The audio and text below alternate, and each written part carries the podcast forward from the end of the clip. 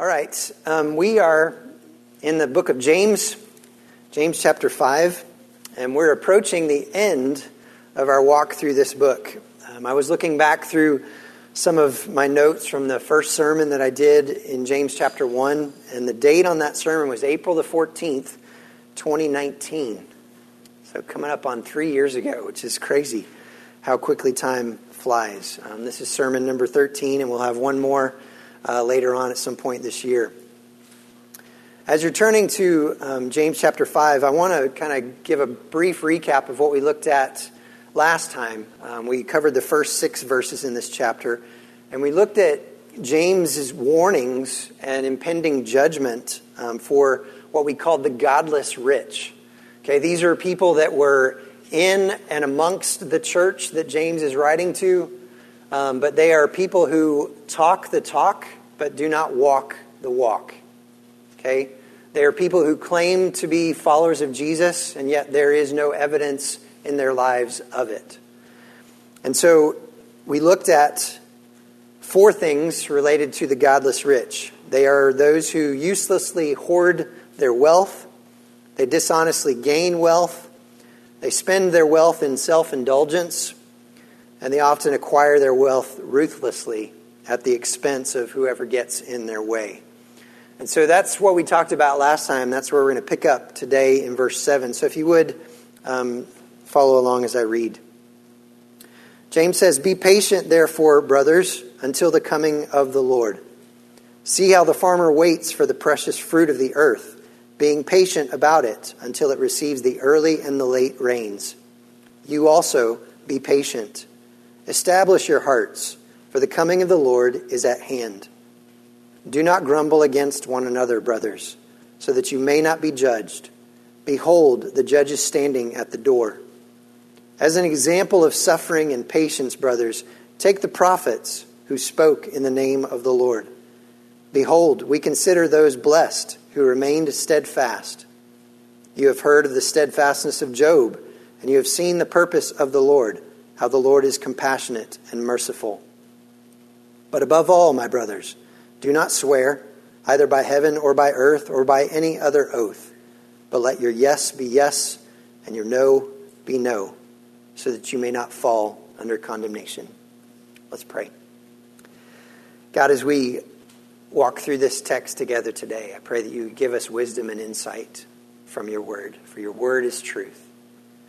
And God, may the words of my mouth and the meditations of my heart be acceptable in your sight. O oh God, my rock and my redeemer. In Jesus' name I pray. Amen. I want to start today by kind of walking through a word study that I did as I began to write this sermon. If you have been in and around Life Point for any significant amount of time, you'll know about the W4, the Bible study method that we use here. And the third W is we refer to as the Word. And we look at a passage and we pull out significant words or phrases or words that are repetitive uh, because those things are often quite significant and important and they're repetitive because a point is being stressed. And so there's one particular word which stands out in these verses, and that's the word patient. We see it twice in verse 7, once in verse 8. And then the word patience is in verse 10, as well as steadfast and steadfastness that show up in verse 11. Now, I'm going to be honest, when I first started looking at this, my reaction to these verses was to say that James was beginning to wind down his letter that this was the beginning of his conclusion and his summary. And the reason that I was leaning in that direction is because of how James started off his letter. So turn with me back to James chapter 1 real quick, um, just a couple of pages back. After the customary greetings, James starts the letter this way in verse 2. He says, Count it all joy, my brothers, when you meet trials of various kinds. For you know that the testing of your faith produces steadfastness. And let steadfastness have its full effect, that you may be perfect and complete, lacking in nothing. Now, if, you, if, you, if you'll remember, if you were here, we talked about that word steadfastness at length way back in the beginning of this study in James. The word carries with it the idea of patient endurance. And as we've walked through this letter, we've looked at the variety of tests that James has presented along the way. He presents these true tests of genuine faith, of true faith. James tells us that the testing of our faith produces steadfastness or this patient endurance, this ability to carry on. And so the whole book has been this series of tests by which we should examine our lives in order that we might live a lifestyle that is appropriate to those who know and claim the name of Jesus. This letter has been a reminder that our faith is also a way of life and a guide to putting our faith into practice. So when we come to these verses today, initially it appears to me at least as the beginning of his conclusion. He says, Be patient, therefore. Now, what's, what's the rule when you're studying Scripture when you see the word therefore? You go back and you see what it's there for. So, in light of all of these tests that have been presented over the course of the previous four plus chapters, it's as if James is saying, Be patient, be steadfast. But then I started to dig into this word, patient. And the word that he uses here is different from the patient endurance or the steadfastness that he uses in chapter 1. And I think this is important. I think it's significant for us to understand. And so, if you would bear with me as I try to break this down a little bit. The word that James uses here in chapter 5, in verse 7, 8, and 10, is the Greek word called macrothumeo. The word that he uses back in chapter 1 is a Greek word called hupomone. I'm going to focus primarily on macrothumeo because we looked at hupomone, that steadfastness at length when we started our journey through James. So let's break this down. Macrothumeo. It comes from two Greek words macro, meaning long, and thumeo, meaning wrath or anger. So it's this idea of being long angered or long tempered, the opposite of short tempered. Now, when you think about someone with a short temper, what is a distinctive characteristic that they are lacking? Patience. Okay? Someone who is short tempered is lacking in patience. Trust me, I know. Okay? When I was younger, I was very short tempered, and that was, I think, due in large part to a lack of patience. Now, a key distinction here is that macrothumeo has to do with patience in dealing with people. We'll see as we walk through these verses in James, we'll see this. But I want to first show you some other examples that we see in the New Testament where this word shows up. Now, you don't have to turn to all of these if you don't want to, but I would encourage you to, to jot the references down. They're, they're going to show up on the screen. But these are places in the New Testament where this same word shows up. First one I want to look at is in Matthew chapter 18. This is in a parable uh, that Jesus shared. Um, it shows up in verses 26 and 29. I want to read from 23 um, to 30. This is what Jesus said Therefore, the kingdom of heaven may be compared to a king who wished to settle accounts with his servants. When he began to settle, one was brought to him who owed him 10,000 talents. And since he could not pay, his master ordered him to be sold with his wife and children and all that he had, and payment to be made. So the servant fell on his knees, imploring him, Have patience. Same word there. Have macrothumeo with me, and I will pay you everything. And out of pity for him, the master of that servant released him and forgave him the debt. But when that same servant went out, he found one of his fellow servants who owed him a hundred denarii. And seizing him, he began to choke him, saying, Pay what you owe me. So his fellow servant fell down and pleaded with him, again using the same word, Have patience with me, and I will pay you. However, he refused and went and put him in prison until he should pay the debt. The master in this parable exhibited this macrothumia that we're talking about, this patience when dealing with his servant. The servant, on the other hand, did not show this kind of patience towards the other man who owed him money. Romans 12 is the next one. This is a, a list that Paul gives us of ways in which we deal with and handle people. Starting in verse 9, Paul says, Let love be genuine. Abhor what is evil, hold fast to what is good. Love one another with brotherly affection. Outdo one another in showing honor. Do not be slothful in zeal, but be fervent in spirit. Serve the Lord. Rejoice in hope. Here it is. Be patient in tribulation and be constant in prayer. Contribute to the needs of the saints and show seek to show hospitality. Paul is talking about our relationships with people and uses this word macrothumeo to express the need for patience in tribulation that comes from dealings with people. The mark of a true Christian is patience when dealing with people. 1 Corinthians 13 4, you'll know this. This is from Paul's famous love chapter. He starts off in verse 4 Love is patient, love is macrothumeo and kind. Love does not envy or boast, it is not arrogant or rude. It does not insist on its own way. It is not irritable or resentful. It does not rejoice at wrongdoing, but rejoices with the truth.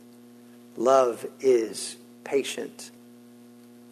Ephesians 4, verse 2, Paul says, I, therefore, a prisoner for the Lord, urge you to walk in a manner worthy of the calling to which you have been called, with all humility and gentleness, with patience bearing with one another in love, eager to maintain unity of the Spirit in the bond of peace.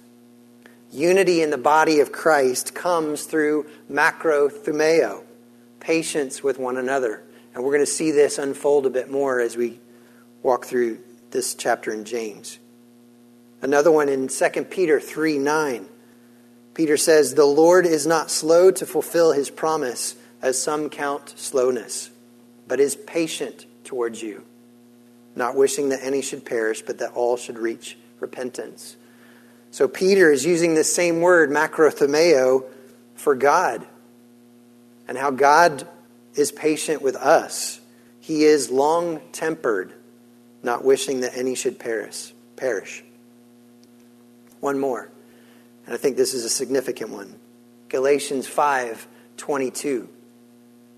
But the fruit of the Spirit is love, joy, peace, patience, macrothumeo, kindness, goodness, faithfulness, gentleness, self control. Against such things there is no law.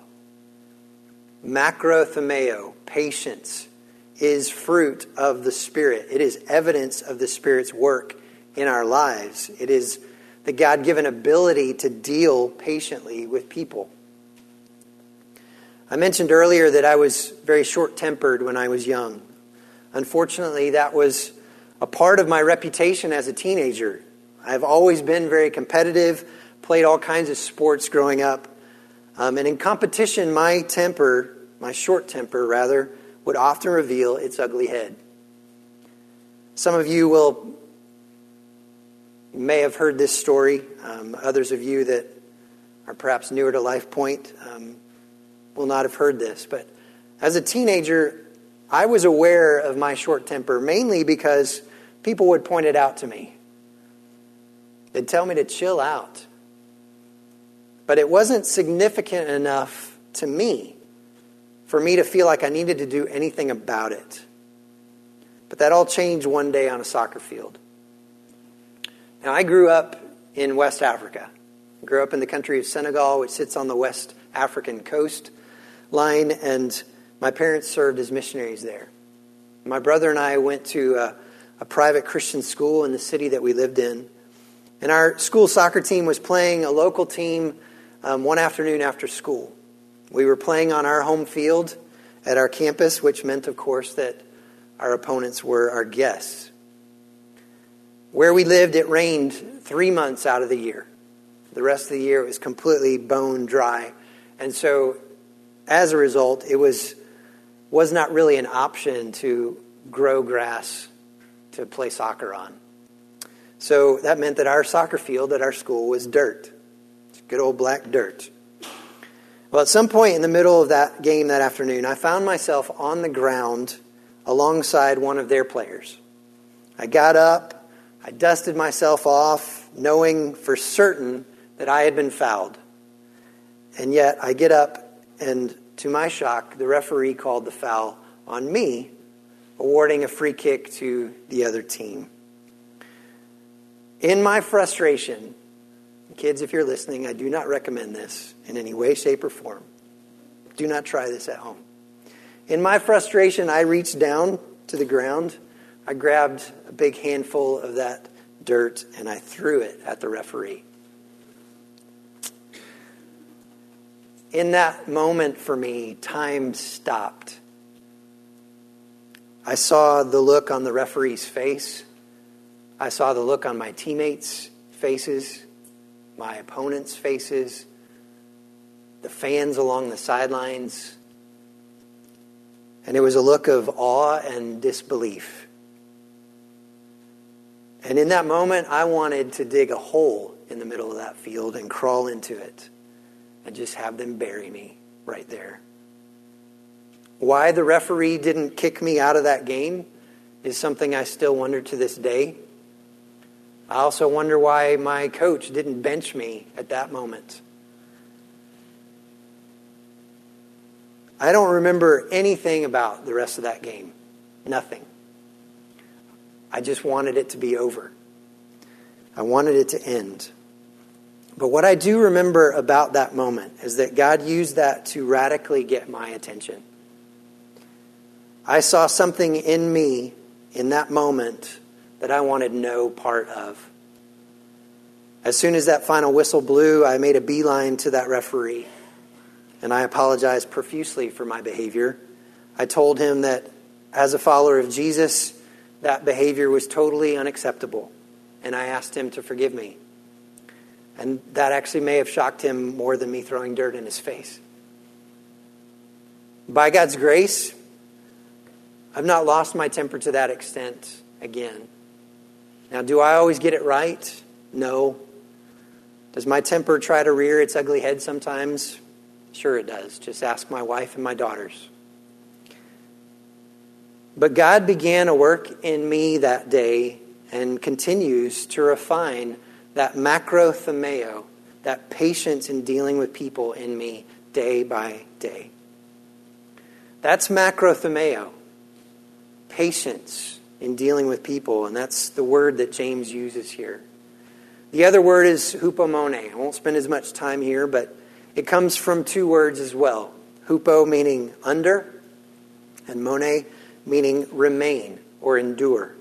So, in other words, it means to remain under, to endure under. That's why translations translate it as steadfastness, this patient endurance. This is the word that James uses back in chapter 1. And while macrothumeo is patience with respect to people, hupomone is patience with respect to things or circumstances in which we find ourselves. So when James says in verse 7, be patient therefore, he's using macrothumeo, a patience related to dealing with people. And so it makes sense then that he would be talking about the people that were mentioned in the previous six verses. Be patient with the godless rich in your midst, who have uselessly hoarded their wealth, who dishonestly gain wealth, who spend their wealth in self indulgence, and who have acquired their wealth ruthlessly, perhaps even at your expense. And this, I believe, is yet another test that James is presenting to us a test of faith, patience in the midst of mistreatment. And so, this is our first of just two points this morning.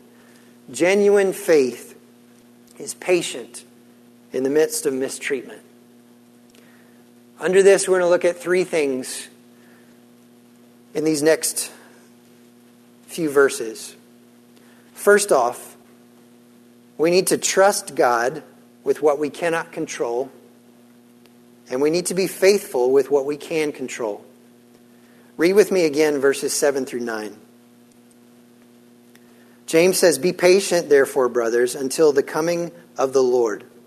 See how the farmer waits for the precious fruit of the earth, being patient about it until it receives the early and the late rains. You also be patient. Establish your hearts, for the coming of the Lord is at hand. Do not grumble against one another, brothers, so that you may not be judged. Behold, the judge is standing at the door. After telling his readers to be patient, therefore, James, I think, then here anticipates a question that would naturally probably come up. How long must we be patient with these things, with these people, James? James says, until the coming of the Lord. In order to explain this to his readers and to us, he gives us this example, this illustration of a farmer.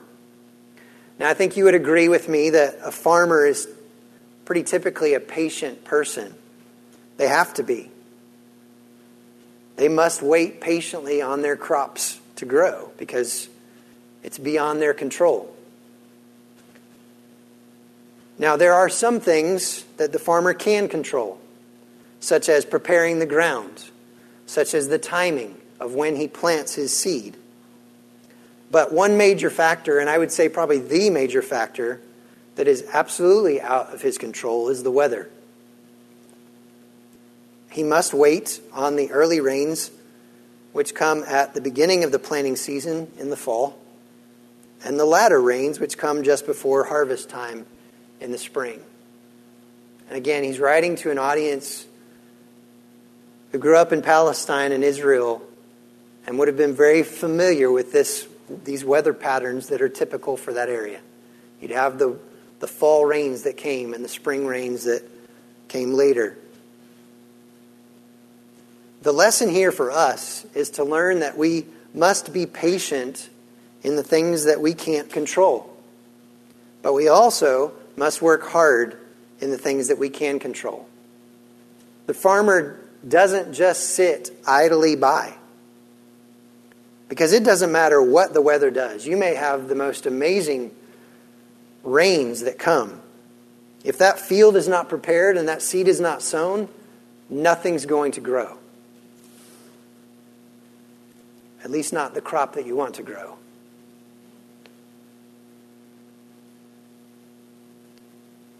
If those things don't happen, a crop is not coming. And likewise, I would say that even depending on your crop, once seed's been planted, Sometimes that field needs to be tended even as the crop is growing. So at the end of verse 8, James says, You also be patient. The distinctive attitude of the Christian community must be and should be patience. He goes on and he uses this interesting phrase establish your heart. Now, the Greek word there suggests this idea of great heartedness. There's a, a strength, a firmness that's there. You see, irritating and disconcerting things do not change the settled condition of the heart. Anxieties cannot disturb, for the heart is at peace. But vigilance is still required, one commentator said. We must stand firm when you're feeling the weight of persecution or trouble or hardship, be patient, James says, but work hard. Why? He says, because the coming of the Lord is at hand.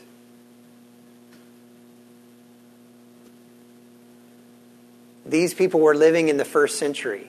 They were living with an expectation, an anticipation that the king was coming again. And we also must live with that same anticipation. We should live in the light of the coming of our King. It's where we find hope, it's where we find peace, it's where we find joy. There's a great old song that came to my mind as I was studying this this week, um, song by the Gaithers, some of you will know, called The King is Coming. And the chorus says, Oh, the King is coming, the King is coming. I just heard the trumpet sounding, and now his face I see.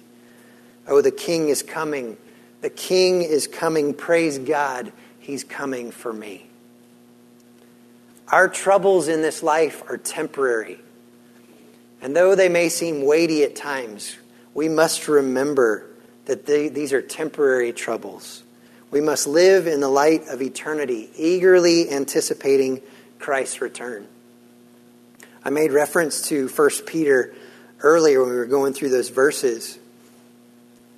But I want to back up one verse in 1 Peter 3, verse 8. Says, But do not overlook this one fact that with the Lord one day is as a thousand years, and a thousand years as one day.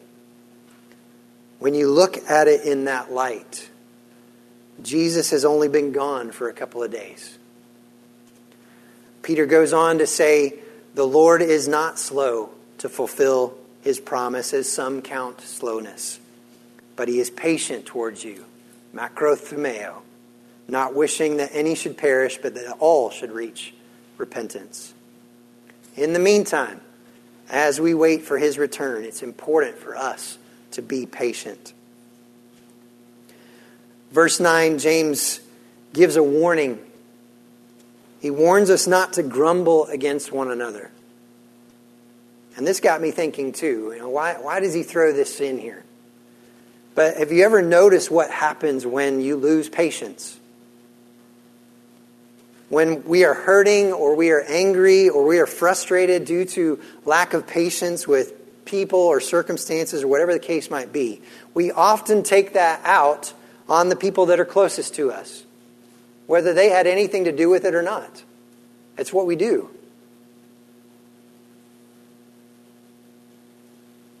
However, this is something that we can control, and we must exercise discipline in this area. James says here, so that we might not be judged. This is not a, a judgment in reference to salvation. We've established very clearly in Scripture that our salvation cannot be lost. However, that doesn't change the fact that we will face judgment. And Scripture teaches that judgment for the believer is in relation to rewards that Christ will give us in our heavenly dwelling. What all that looks like, I don't know. But the indication James here is strongly suggesting that we we need to avoid this sin of grumbling against one another lest we be judged. James says that the judge is standing at the door. This is another reference to the second coming of Christ. He stands ready to throw that door open as soon as the Father gives the word. Because you'll remember what Jesus said to his disciples only the Father knows the day. And so Jesus is standing at the door, ready, ready to come when the Father gives the word. Charles Spurgeon exhorts us to continue to put up with others, remembering the Lord's long suffering with you. We must be patient with one another. We must be patient with the world around us and not allow the frustrations that the world throws at us cause us to grumble with one another. We must love one another. And then James wraps up this section with two more examples that he gives us. Is in verse 10 says says this, as an example of suffering and patience, brothers, Take the prophets who spoke in the name of the Lord. So, first, we talked about trusting God with what we can't control, being faithful with what we can control. Secondly, under this is we must speak the truth of God. He uses the example of the prophets. The prophets were known for their proclamation of truth. They proclaimed God's truth while being persecuted and often surrounded by injustice. James describes them here as patient. Same word, macrothumeo. Patiently enduring abuse at the hands of men while faithfully proclaiming the words of truth given to them by the Spirit of God. The prophets demonstrate what it looks like to trust God with things that they cannot control, and yet being faithful and working hard in the things that they can control. Just like the prophets, Christ has given us a command to make disciples of all nations. Making disciples of people requires communication of truth. We cannot control the actions and behaviors of people towards us, but we can communicate truth with those around us.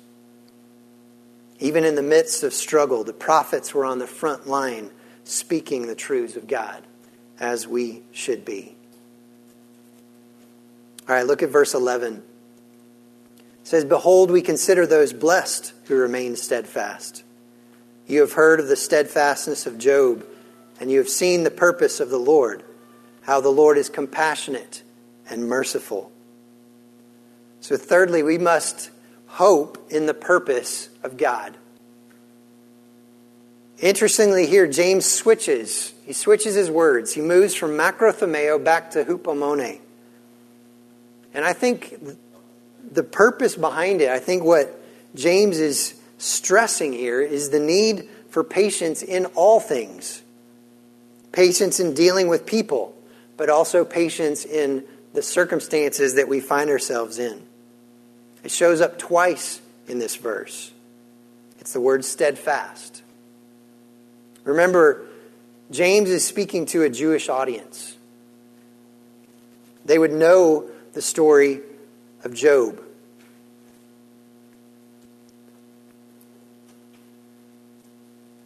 When one other thing that I also want us to consider is he's speaking to a Jewish audience who have been scattered. They've been removed from their home. They had to flee Jerusalem under persecution by Rome. And they, they are scattered now. And James is writing to them. Perhaps, perhaps they, had, they lost a business in leaving Jerusalem. They had to leave possessions behind. He's telling them to be patient in all of this. And he uses this word here, be steadfast, in reference to Job. They would have known the story of Job, they would have known it well. And he's reminding them and us of the steadfastness of Job. It's interesting, one commentator I read this week said this about this statement by James. He asked the question Is that not an understatement? That Job was patient, that he was steadfast. He goes through 42 grueling chapters asking questions like when is this going to end? Why is this happening? Job wrestles for 42 chapters, but then he gets to the end and he says this My ears have heard of you, but now my eyes have seen you. The whole point in the story of Job is that the Lord is full of compassion and mercy. That's the end that Job gets to. In this, we see the steadfastness of Job and we see the purposes of the Lord, how the Lord is compassionate and merciful. When we are walking through suffering, we must remember that this is not the end. God will show himself compassionate and merciful, even when darkness surrounds us. So, like a farmer, we must trust him in what we can control. Cannot, excuse me, let me start over like a farmer, we must trust Him in what we cannot control and honor God in what we can control. like the prophets, we must speak the truth of God. And like Job, we must hope in His purpose. The Asbury Bible Commentary had this to say about these verses, verse 10 and 11. It said, James would have them identify with the prophets Old Testament men of the highest order, men like Jeremiah, were subject to unpredictable experiences, but yet they maintained a remarkable equanimity, for God's presence was assured them. Equanimity. I didn't know what that meant. I had to look that up. But it's a great word. It means mental calmness, composure, and evenness of temper, especially in a difficult situation. The prophets were able to have this calm composure because they were assured of God's presence with them. The commentary goes on to say this if they, the prophets, are considered blessed, then the Christian who knows the presence of the Lord in varied circumstances may also know blessedness. Job, too, is used as an example, but his patience involved the exercise of endurance. His last words testify to an unusual sense of God's presence. My ears had heard of you, but now my eyes have seen you. Assuredly, the Lord is working in the community out of compassion as they cultivate this uncommon patience. Now, I want to look very briefly at verse 12. And this verse looks to be a bit out of place. Now, I know that James wrote this under the inspiration of the Spirit, so there's no doubt that there is connection, but it's somewhat difficult for me to see. It almost feels like James forgot to mention something earlier, and so he's throwing it in before he finishes up. But however, however it fits in there, there's some very important truth here. He comes back to a subject that he's touched on extensively in this short letter. He comes back to the subject of the tongue. Because we've looked at this subject extensively ourselves, I just want to make a couple of observations before we begin to wrap up. Look at verse 12 and read it with me. But above all, my brothers, do not swear, either by heaven or by earth or by any other oath, but let your yes be yes and your no be no, so that you may not fall under condemnation. James here gives us yet another test of genuine faith. And so this is our second point this morning. Genuine faith shows trustworthiness in speech. The words that come out of our mouths should be consistent, should be dependable, and they should guarantee reliability in and of themselves. This verse is yet another direct reference to the Sermon on the Mount that Jesus gave in Matthew 5 through 7. James relies heavily on this teaching from Jesus throughout his letter. And we've seen that numerous times as we've walked through this. In fact, 28 parallels between the letter of James and the Sermon on the Mount. This is what Jesus had to say on the matter. This is Matthew 5 33 and following. He said, Again, you have heard that it was said to those of old, You shall not swear falsely, but shall perform to the Lord what you have sworn. But I say to you, do not take an oath at all, either by heaven, for it is the throne of God, or by earth, for it is his footstool, or by Jerusalem, for it is the city of the great king. And do not take an oath by your head, for you cannot make one hair white or black. Let what you say be simply yes or no. Anything more than this comes from evil. Our words should be reliable in and of themselves. A simple yes or a simple no is all that is needed. This is a matter of integrity. Integrity is best served by simplicity and straightforward conversation.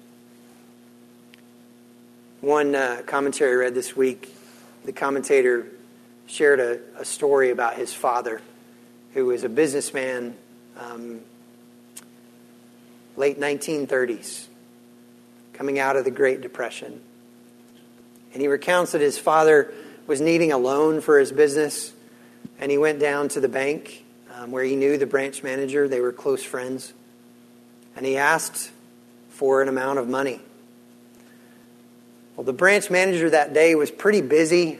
He was hurriedly kind of getting other things done. And he went into the vault and came out with the amount of money that the man had asked for and gave it to him. And the man said, Well, surely I need to sign a promissory note or something. And the man, the, ba- the banker said to him, We'll take care of it another time. I trust your word. I know you. And that, that's the idea of, I think, what James is, is trying to convey here. Our word should be trustworthy. We all know, we've all seen how difficult it is to regain trustworthiness when that trust has been broken in relationships. Our words should matter. James is saying, don't swear by anything. Just let your yes be yes and let your no be no.